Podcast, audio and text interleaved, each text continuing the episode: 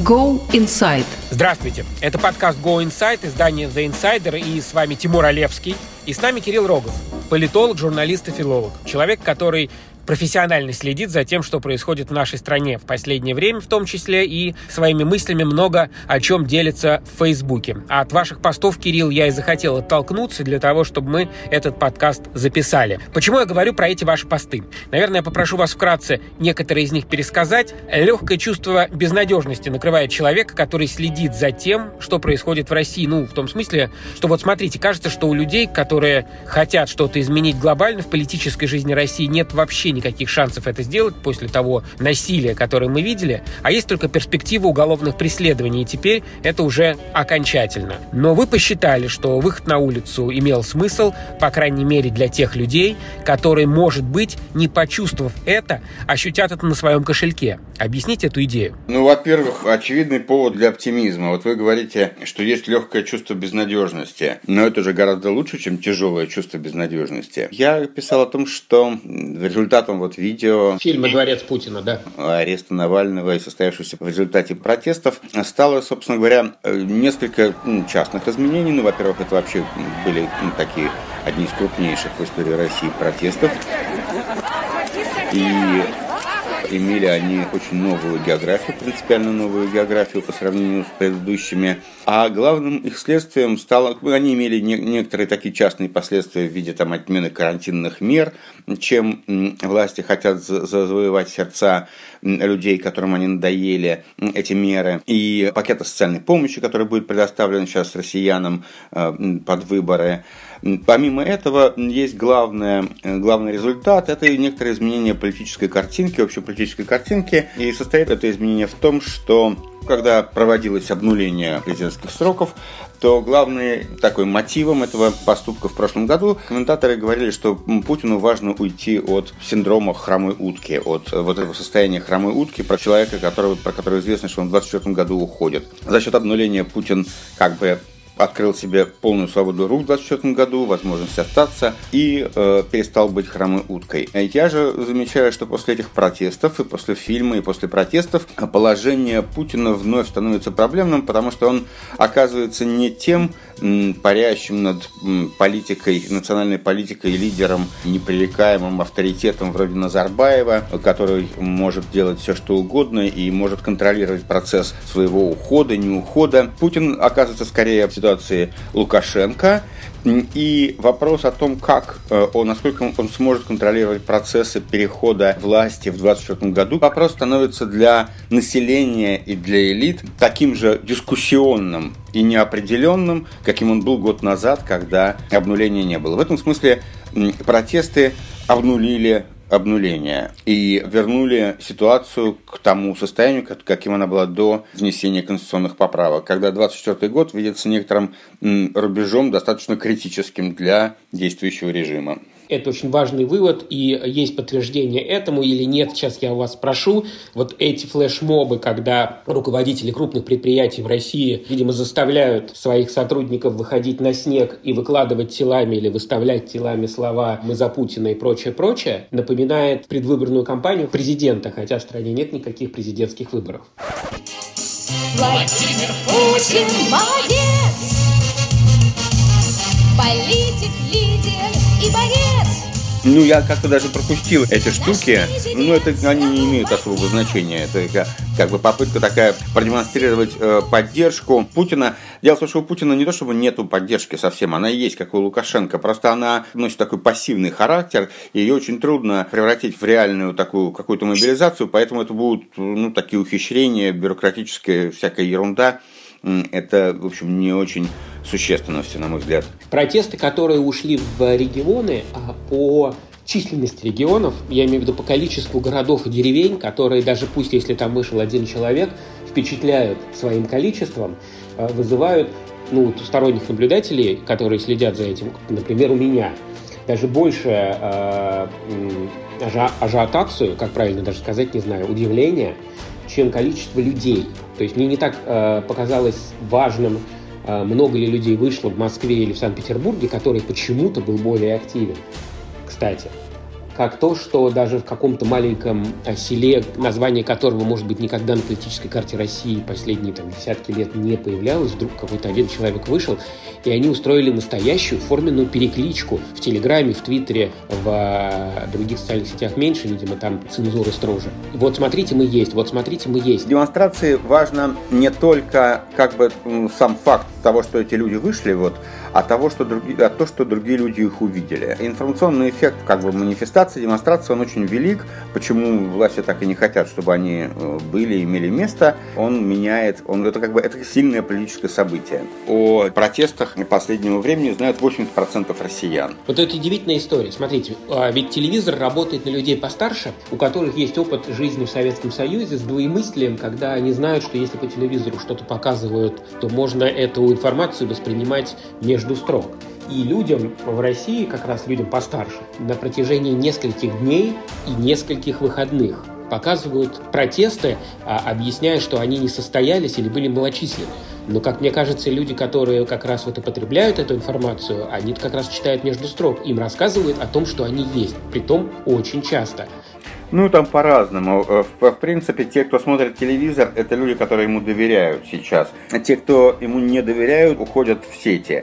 Это другая ситуация по сравнению там, с концом Советского Союза, когда все вынуждены были смотреть телевизор, но в определенный момент просто перестали ему верить, продолжая смотреть и возмущаясь как бы враньем. Здесь люди в основном уходят. Сейчас бессмысленно смотреть телевизор, если ты ему не веришь, поэтому люди уходят от телевизора. А те, кто смотрят, те, значит, в основном доверяют. Вот это немножко немножко другая ситуация, такая, она, она не безальтернативная, как это было раньше. Понял. Теперь по поводу денег. Буквально по поводу денег. Вы писали, что у правительства был план антикризисных мер, связанных с коронавирусом, и Михаил Мишустин а, собирался, ну, не знаю, там сам или по согласованию со Старой площадью и Кремлем выделять 330 миллиардов рублей, если я не ошибаюсь, а выделил в итоге больше, и это как-то связано с протестами. Можете объяснить эту историю? Я немножко не так писал. Дело в том, что я основывался на э, э, утечках, которые произошли в последнее время, и согласно которым, согласно определенным источникам, в правительстве разрабатывается специальная программа на 500, примерно 50 миллиардов долларов, э, рублей за пакет социальной помощи. Это те деньги, которые могли бы вы выделить в прошлом году, но не стали выделять. Их перенесли ближе к выборам. При этом правительство отрицает как наличие сейчас уже самого пакета, так и то, что он готовится под выборы. Я же предположил, что пакет под выборы социальный все равно бы был, он так и так был запланирован, перенесен с прошлого года на этот, чтобы ближе к выборам его выдать людям, но он был бы гораздо меньше. И дальше я чисто спекулятивно предполагаю, что этот пакет мог бы быть, там, скажем, 300 миллиардов, а стал 550 э, миллиардов. И это означает, если поделить на примерное количество участников протестов, там, предположим, 250 тысяч, что каждый из них принес миллион рублей социальной помощи пенсионерам и малоимущим. Это была шутка, ну, в которой есть доля шутки, потому что когда ты не протестуешь, тебе ничего не дадут, а когда ты протестуешь, то дадут не то, что ты требуешь, и не тебе, но дадут. Это и предвыборный цикл, и э, такой бюджетный, и свойства таких режимов, авторитарных, э, определенного типа авторитарных режимов, их свойства респонсивности. То есть они на самом деле следят за настроениями людей, когда они видят, что видят, что есть большая коалиция недовольства, то они считают, что надо выбрать выбрать одну группу в этой коалиции недовольства и э, ее как бы умаслить, и ей кинуть кусок, какие-то ее требования удовлетворить, чтобы тогда уже маргинализировать требования остальных, которые остаются, ну, как бы их становится меньше, да, эта коалиция рассыпается, и те другие требования уже можно блокировать и игнорировать. По поводу карантинных мер, анти пандемических мер, как правильно сказать, антикоронавирусных. Вот что хочу спросить. Я вижу, что сейчас преследование а, людей, которые, по мнению властей, являются зачинщиками протестов, или, как правильно сказать, организаторами их, идейными, по крайней мере, происходит по линии новой статьи, достаточно для Уголовного кодекса. По сути, это а, антикарантинная статья, мол, а люди, которые причастны к выходу людей на улицы, таким образом поспособствовали заражению коронавирусом неограниченного количества людей, и за это должны понести ответственность. Выходит, что антикоронавирусные меры вдруг стали политической дубинкой, если мы видим, что их используют как политический способ, как способ политического преследования. Но это, в этом нет ничего нового. У нас э, все э, там меры борьбы с коррупцией используются как метод политического преследования. Вот антикарантинные меры используются как ну, способ политического преследования. И в этом нет ничего особенно нового.